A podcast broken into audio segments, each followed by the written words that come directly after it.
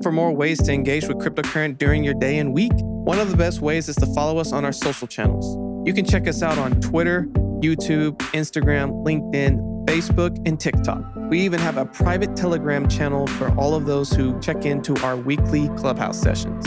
So if you aren't following us yet or had a chance to see our latest content, please give us a follow today. You can find the links to our socials in our show notes and on our website. All right, everybody, we're going to get into our next panel here in just a moment. So, if you are in the networking space and you'd like to come back over for this exciting panel on DeFi, we're going to get this thing started for you. Please join me in welcoming to the stage Michael Johnstone, the CEO of Smisty, Mo Ahmad, the a Web3 engineer at DebtDAO, and Kiefer Jennings, an analyst at Arcade Ventures. Please give them a warm round of applause.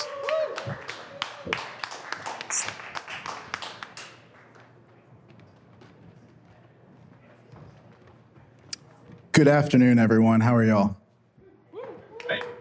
Uh, yeah, great to be here with everybody. Great to be here with the two of you also. Um, like I said, I'm Michael Johnstone. Um, excited to be here with Kiefer and Mo. And I think before we start digging into DeFi, I'll take just a moment to let each of you introduce yourselves. Uh, let us know what you're doing now and, and, how you got into the space. Uh, Kiefer, do you want to go first? Sure. So my name is Kiefer Jennings. I'm an analyst with Arcade Ventures. It's a small venture capital fund on a chain called ICX. Uh, we use node inflation to fund our ventures. Uh, we're currently developing an NFT project and hopefully more to come. Uh, I've been in been doing this since January of this year. Been in the crypto space since 2020. Uh, previously, I was a utility scale project developer in the utility space for energy. That's great. Mo? Yeah, uh, my name is Momin Ahmad. Uh, most people just call me Mo. Uh, currently, I'm a Web3 engineer at a project called DebtDAO. DebtDAO is building uh, structured debt products for other DAOs in a permissionless manner. Uh, before that, I was with a, a company called Credmark, and uh, they were building essentially data APIs for on-chain data. And overall, I've been involved in the space since 2018. It's great. You know, it's great to be here with both of you. uh, let's see. The DeFi market is supposed to have at least 77 billion in assets today. Um, that makes it a mid-sized bank in the U.S. I think it ranks around number 38 in total size. So not small, uh, not the biggest, but growing rapidly, probably growing faster than any other bank um, if it were one bank. There's a lot of moving parts of it. I think one of the places that would be great to start is actually just laying out a, a framework for what is DeFi. I'd love to understand where you think the boundaries are. And where does it drop off or dip into other parts of, of crypto? So, uh, one interesting way to start this out is asking the audience a question here. Uh, if a five year old were to ask you right now, what is money? Could you reliably answer that question? Put your hand up if you think so. One person, two, two. okay, a few of y'all. Uh, all right. So before we start talking about what is DeFi and what is decentralized finance, like what is money, is a big question that we need to be asking ourselves. And uh, you know, there's two functions of money: one, a store of value; two, can it be easily uh, identified and transacted with if you want to purchase something else. Uh, crypto has got the store of value side in spades. We've got great fundamentals. We're like the WNBA and real money, which is like uh, dollars, euros, it's readily accepted everywhere, even if they don't have the store of value down. And you know, our big question is, how do we build up our fan base for the WNBA so we can start making the real bucks like the, the NBA itself? And uh, I think part of that comes in like the moments of experiencing things like DeFi. Uh, you can give the technical definition for, it, but until you really experience it, you don't know what it is. Like, uh, there's some people here in the audience who might be old enough to remember the first time their debit card was able to buy them something on the weekend that they previously never could. Uh, previously, they used a debit card to withdraw cash and hope it was enough for the weekend. And that was how everyone used debit cards when they first came out. And then one day you ran out of cash and you actually used it on the weekend. It was like, whoa, I can just use this instead. And now most of us who are my age or younger probably don't even carry cash. We just have a debit card and a credit card.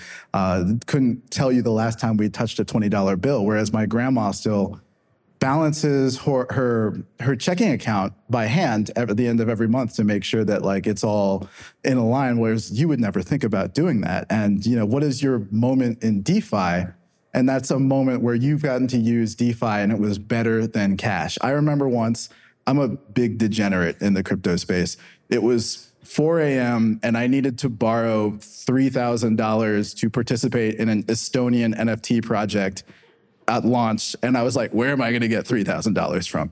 And uh, I hopped on a crypto lending platform, decentralized, and no credit check, no nothing. I was like, here is my ETH, and there's my USDC. And the the interest rate at the time was crazy. It was, it was like 41%. Um, but it was only for three days. And being able to use it and have it work seamlessly and then pay it off and having made money was something you can't do in the real sector. And that was my real experience where I was like, oh, this is what DeFi is.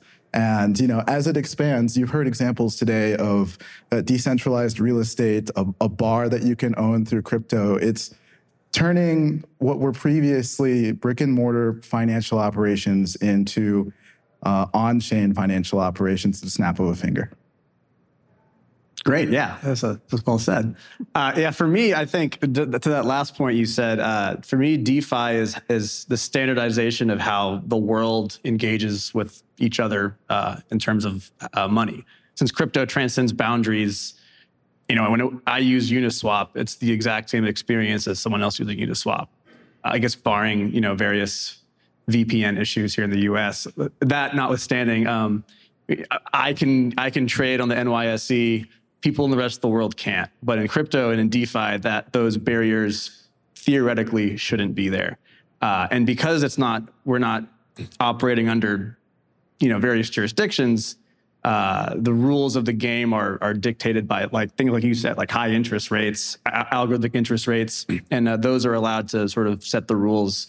Again, theoretically, in practice, I think we've seen that sometimes those things can can go a little little askew. But uh, for me, that's kind of what DeFi means. Super interesting, Kiefer. I wanted to go back to one thing you said. You know, a lot of what you talked about was about the the assets, uh, but in your story, the thing that I took away was the intermediary is completely different in DeFi than it is with regular currency. Do you include uh, in your definition of DeFi all digital assets as well as the the intermediary, uh, the replacement of existing uh, traditional finance intermediaries, or do you see it more as the technology and the um, the systems that power those transactions? Uh, I think it's definitely the technology and the systems. Because uh, if you were to make a metaphor to the traditional system, um, no one would consider a $5 bill to be finance. Like it's just an object. Uh, but if you go to the bank and you take a loan out, suddenly it's finance. If you start a business loan, a small business loan, you buy a house, uh, you buy a car, then it becomes finance. Um, and you know, DeFi is it's more of the protocols and the systems and the technology that actually makes it DeFi. Um, Bitcoin by itself is it's just a five dollar bill, but online. Before we move on, was it a profitable transaction even with the forty percent interest rate? Very. okay. I missed last year. Mo, do you have any particular story that stands out for you in your own experience with DeFi? Um, something that really illustrates uh, the value you see or the future? Uh, I think just how easily I was able to onboard myself. Um, if I imagined when I was trying to use like TD Ameritrade to trade stocks and understanding that, um, my, my my learning curve for getting for using Uniswap or for using any any on chain protocol was a lot easier. And maybe that's just a, a, a factor of of who I am. But I, I thought that how quickly I was able to learn and then adapt and then be accepted within the community was was different from how I perceived that same experience in traditional finance. Interesting. I think a lot of people would say something similar about Web3 in general. You know, we talk a lot about uh, Web3 being early. Obviously, it's growing at a more rapid rate sort of each year. You know, whether we're talking about interoperability, we're talking about NFTs, uh, or we're talking about decentralized finance. Uh, I'm curious, what projects do you think are ahead of the curve that are delivering value for people today? So uh, right now, it's an interesting time to watch in DeFi because uh, you know I think a, a, few years ago the decentralized lending was where that, that, was where the new curve is. That was what the new thing was, and right now we're seeing a lot of like. Uh, tokenization of real estate and real world assets that were typically financial assets in a lot of ways. And uh, watching how that integrates with um, the brick and mortar governmental systems, for instance, because um, let's say you tokenize a deed of a home, for instance, and you have a legal dispute about the home. Ultimately, the county clerk's office and the county courthouse are the ones who are going to actually have to be the legal intermediaries, legal intermediary that are handling that.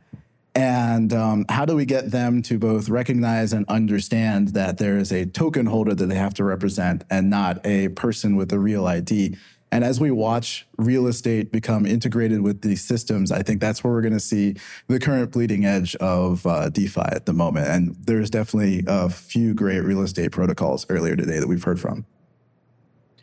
Uh, yeah, for me, I, I, think projects that that push value towards uh, other projects that are building useful products, I think is is where I'm at. So like Curve, for example, has created this like really cool. I'm not, I'm not saying anything you know new here, but yeah, Curve has created this this model where where they've incentivized people to put liquidity into projects that they believe in uh, through their their gamified system. And I think if you look at the Curve pools, you'll see that the projects the, the pools that have the deepest liquidity uh, are often tied to projects that have been the most successful in, in creating useful financial products.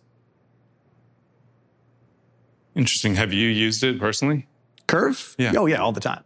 Um, I, I, if I'm going to LP somewhere, I'm going to LP in Curve because I don't have to worry about uh, impermanent loss. Um, I like the different rewards I get from Curve itself, from the projects that are are incentivizing LPing in Curve pools. Um, I think I think all those factors make Curve like one of the more interesting projects for me personally. Uh, I also would like to hop in and make a few comments about Curve as well, because one interesting thing that DeFi has done is it copies existing functions that we might have never had access to as individuals and creates them on chain where we can have access to them. Like the closest allegory to Curve in the real world is the the current central banks that operate like Bank of Japan, the Federal Reserve, the ECB, they have swap desks that are very similar to Curve that they can use separate from the actual uh, you know, like what we would call uh, the regular trading market. Like if you use Uniswap or a, uh, another market maker, for instance, you're affecting liquidity and prices. But on Curve, uh, most of the assets are uh, fairly flat in price, um, and you're not changing the market as you enter. And that was a function that previously only central banks had access to. And now us regular degenerates can log in at 3 a.m. or whenever it is that we do all our dirt and go on curve or wherever. And it's it's beautiful watching these functions be, I'd say, democratized for the public. Interesting. Regular degenerate may be an oxymoron. Uh, but I am curious. Uh, you talked about uh, degens entering. Uh, Mo, I'll ask you first. If somebody's not active in DeFi or not ap- active in Web3 at all, uh, and they come to you and start asking questions, where do you recommend that they start? Um, I think it depends. Uh, you know, just asking about crypto. What's cool is if you ask about crypto in general, that term is so broad now. It it almost necessitates the next question of like, okay, what do you mean in crypto? Do you mean Bitcoin? Do you mean NFTs? Do you mean like DeFi? Do you mean Ethereum DeFi, Solana DeFi? So, you know, if someone were to ask me about about DeFi in particular, um, I, I, think I think understanding an exchange like Uniswap and a lending protocol like like Aave or Compound is is like the most you know principal building block you can start with. At least that, that's where I tell people to go. So you start with education. Yeah, yeah. What about you, Kiefer? Yeah, I tend to start with uh, protocols like uh, Aave or Maker, where there's on-chain lending. Especially Aave is great because the interest rates are transparent. Uh, you can see, you know, why the interest is what it is. You know, it's based on how much liquidity is provided and how much is being borrowed at any given moment. Uh, so it's a lot more open and understandable for people to look at it and say, oh, that's why the interest rate's going up because people are borrowing now. Whereas if you go to the bank, it's harder to explain to someone that, you know, uh, the Federal Reserve is tightening their assets, and that's why your mortgage has gone up. Like it doesn't really compute as well with people. Whereas on chain, I think it's very straightforward, and it's like number go down, interest rate go up. You know. Interesting. Is there any product, um, sorry, DeFi product that somebody could come in and adopt today that they would get benefit out of that doesn't require research? Or is it strictly more of a financial product that people are going to have to ramp up on before they could get active? So, you know, define research, right? well, I mean, I think um, you both just laid out the case. The first place you would send people is to read up. I mean, you can call it what you want, but the average consumer doesn't do that uh, for most of their purchases. If they do, they read a few bullets to justify the purchase they've already decided to make or the place they've decided to go. I'm just wondering, is there any easy entry point for anyone in DeFi today, or are we still a ways from that? So I, I think people for the complete layman, they really need to understand how to sign a transaction on crypto, how to verify where it's going, and to verify the address, make sure it goes from point A to point B, understanding gas fees and how much it's going to charge each time you want to sign a new transaction. And so, you know, once they understand all of that stuff, it's fairly straightforward to say, like, you go here, you deposit USDC, say in a vault, and you gain four and a half percent or whatever the prevailing interest happens to be at the time. Or if it's degen hours, you gain 78% interest. It really just depends. But I, uh, you know, when you say research, I want to make sure that people, if they understand blockchain and how to navigate from there, it's fairly straightforward to understand a new protocol. I, I just tend to tell people who are, if they're that new to the the industry, I just tell them to hold Ethereum. Really, uh, I think that's the easiest, simplest way to to uh, for someone who's new to the industry to uh, be exposed to any any good value.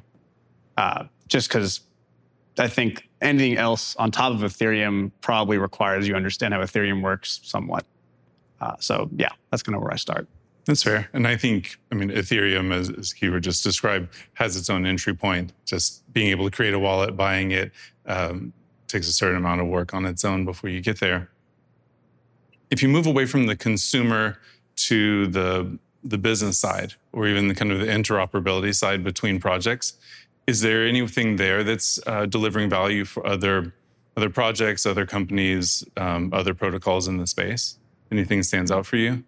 I recently uh, started looking into Index Co- Co-op, Index Coop. Uh, they're like a DeFi uh, protocol that's building various indexes based on uh, just different categories. And I particularly liked their data uh, index, which was an index of, uh, of coins whose protocols specify uh, uh, specialize in data delivery. So things like the graph uh, and a couple others. and I think bucketing coins into into into buckets like that could really help adoption going forward. It's it's easier for me to understand, uh, or for the, or an individual to understand like okay these this index is, specifically trading data, and so you know I don't know maybe how an individual token or protocol works, but I understand that data is important. So I'm gonna I'm gonna invest in this in this data index, and um, so I'm I'm really into what what they're doing at Index Co-op. So, when we start talking about the business side of DeFi, one thing that's fairly valuable to a lot of corporate entities is confidentiality in some form or another. And I know we're all here as degenerates, we're talking about public blockchains, but a lot of private blockchains end up being what delivers the value to corporate entities, especially if they want to, you know, start tokenizing some of the things they're doing. Before I left the utility energy space, um, I had been dabbling with a company whose name is totally escaping me right now. Uh, but what they did is they created their own private blockchain and they were dealing with oil companies specifically to tokenize contracts for asset deliveries. Um, and so one of the values this provided for businesses was you could get invoiced directly on delivery. So you might like normally in the business world, there's like a 30 and net 30, net 45, net 60 payment cycle. So you might, let's say, deliver oil and everybody knows it's been delivered, but you don't get paid for one month, two months, um, and so for certain uh, contractors, there's a significant value in getting paid right away. Um, and then even beyond that, there's a lot of uh, okay, this sounds bad, but there's a lot of people who are doing things that could definitely be automated and freeing that labor for other things. And you know, you hear that and you think layoffs, but like if you've ever dealt with a procurement department in business and you know this can all be pushed on chain and there's 60 people who are verifying contracts, checksums and signing off on things uh, you know, it does create like a fairly significant value add for businesses to be able to uh, turn that to blockchain, especially since blockchain can be auditable like that. So you're not going through a significant auditing process where you've got to bring in an outside committee and you're asking the project developers to pull 19 random invoices that they don't even know where they are hidden in. Uh, in a data room somewhere.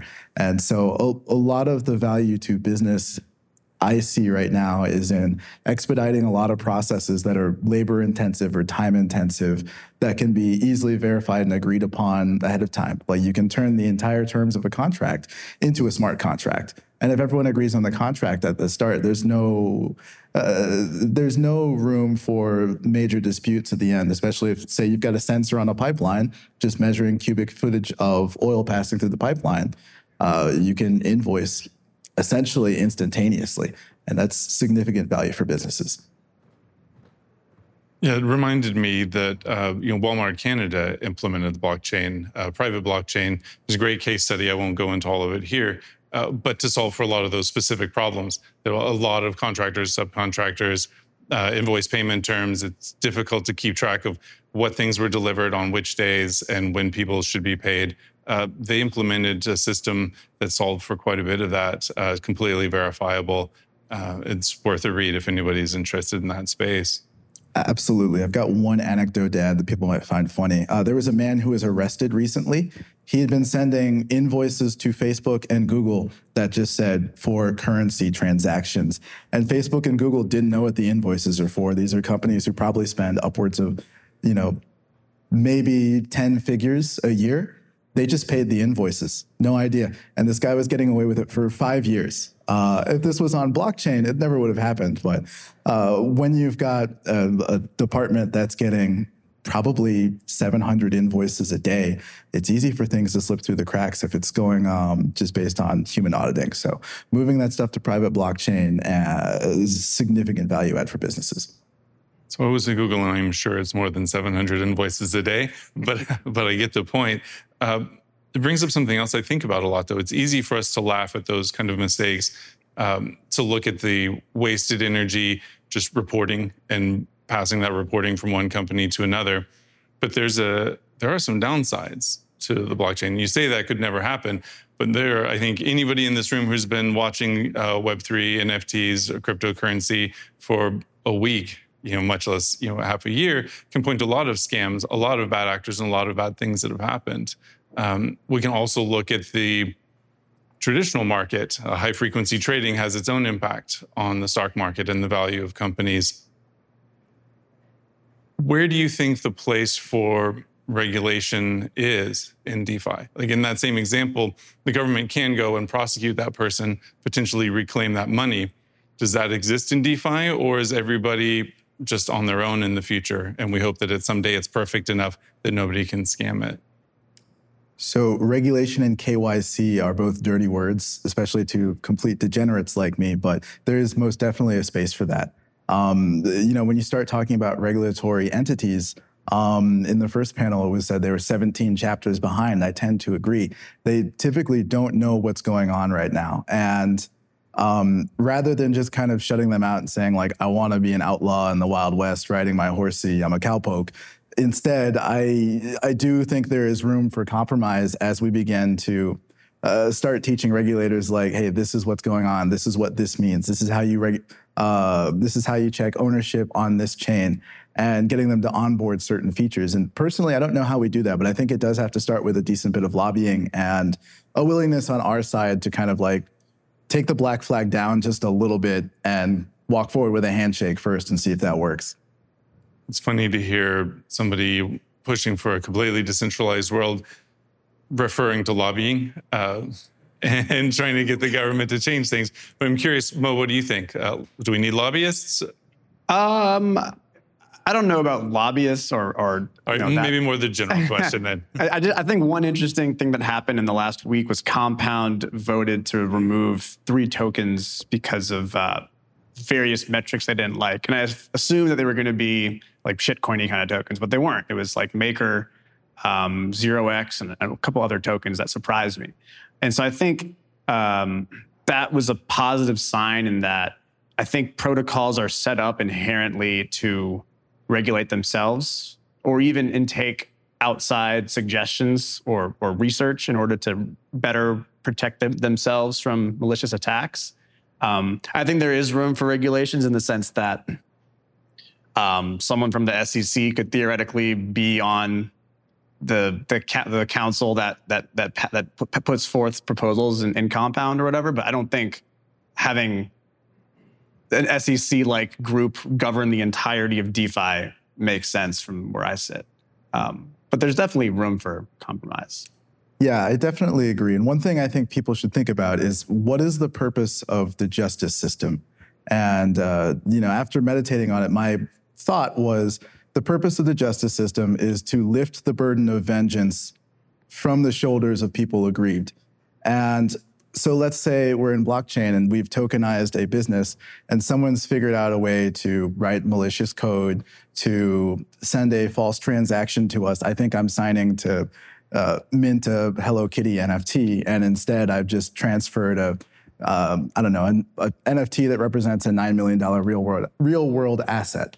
Um, if there is no justice system in place that can be fallen back on, this kind of devolves into like lynch mobs fairly quickly. And so I think that's the one benefit that we we need to think about when we ask ourselves like, why are we trying to walk forward with a handshake first? Why are we trying to get regulators on board so they can understand, uh, you know, uh, on-chain data itself, and so they can understand like what is a malicious transaction, what isn't, and how we define those things? I don't know the answer to, but I do think it's worth a try just to avoid, you know, Wild West justice per se. So I know a lot of people won't agree, but I think a lot of what's a malicious transaction is already defined. We just haven't come to terms with what that means in the blockchain space. You know, but theft is theft. You know, theft on the blockchain also still theft. Um, but I think you brought up a great point. There's a difference between regulation uh, and the justice system, and there's probably a place for both in cryptocurrency and in decentralized finance. Uh, but sometimes we talk about it all as one amorphous blob, and there may be better cases for one than the other. You know, we're just about out of time. Before we leave, I'd love to know what do the, each of you think um, what's coming in the next six to 12 months that'll have impact in the DeFi space? I mean, Mo, do you want to go first? Well, I'm going to be very biased because I think the, uh, what DebtDAO is working on is is exactly what the space needs. um, no, but in all seriousness, uh, the what, what DebtDAO is working to build is is structured debt products, and what that means is uh, right now all debt is over collateralized for the most part, uh, especially on chain. And uh, at DebtDAO, we, we've built some solutions that will allow DAOs to leverage their cash flow to borrow uncollateralized.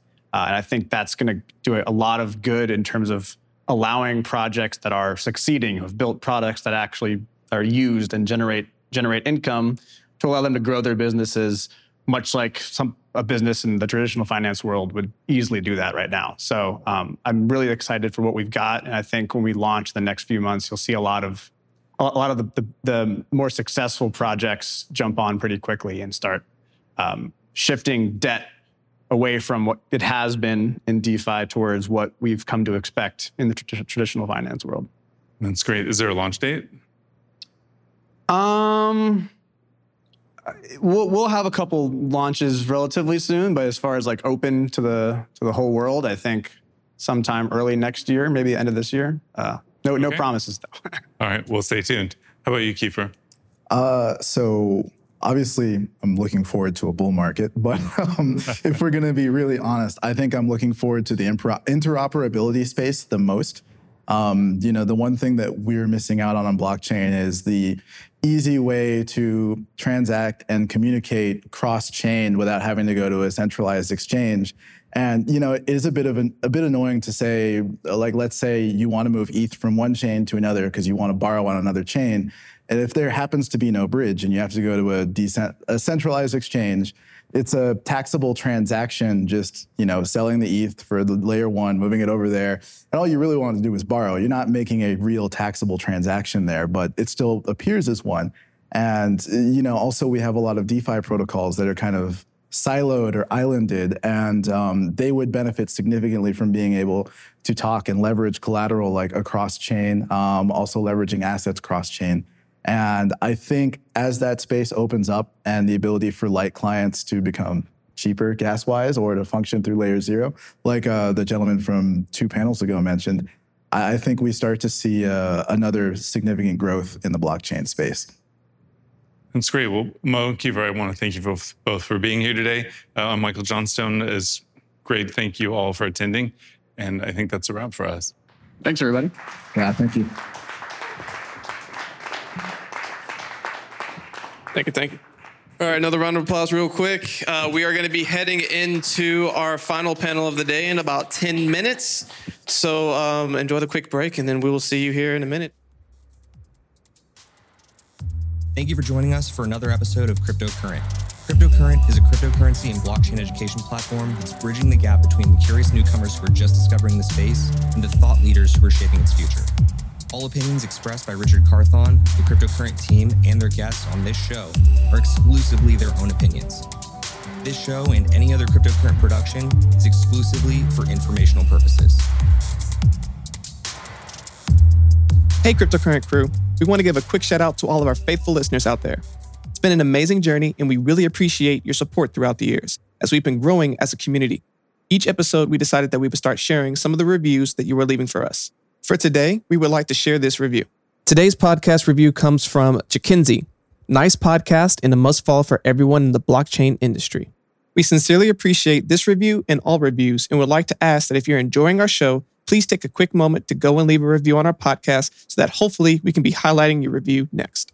Simply go to our show notes or go to our website where we have a link where you can share your review today. Hey everyone, I hope you enjoyed today's episode. For more information on today's episode and all of our episodes, please visit us at www.crypto-current.co. You can also find a link in the show notes. Want to stay up to date in the latest news in cryptocurrency? Sign up for our newsletter today. You'll receive daily emails Monday through Friday that are personalized and curated content specific to you and your interest, powered by artificial intelligence.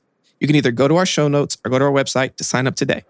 We would like to give a special shout out to our moon sponsor, Acacia Digital.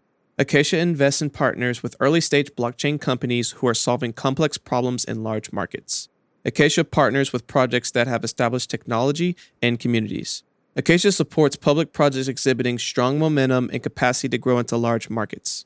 Acacia also directly participates in limited releases such as NFTs tied to unique experiences, access, or products. For more information, go to acaciadigital.io. Again, that's acaciadigital.io. Are you an accredited investor looking to invest in cryptocurrency? Crescent City Capital can help. Go to crescentcitycapital.com for more information. I don't know if you've noticed, but the quality of our podcast each week are improving. I can only thank my amazing producer, Andrew DeRitter with DeRitter Productions, who has been putting all of this together. If you have any podcast, music, or audio needs, please go to DeRitterProductions.com.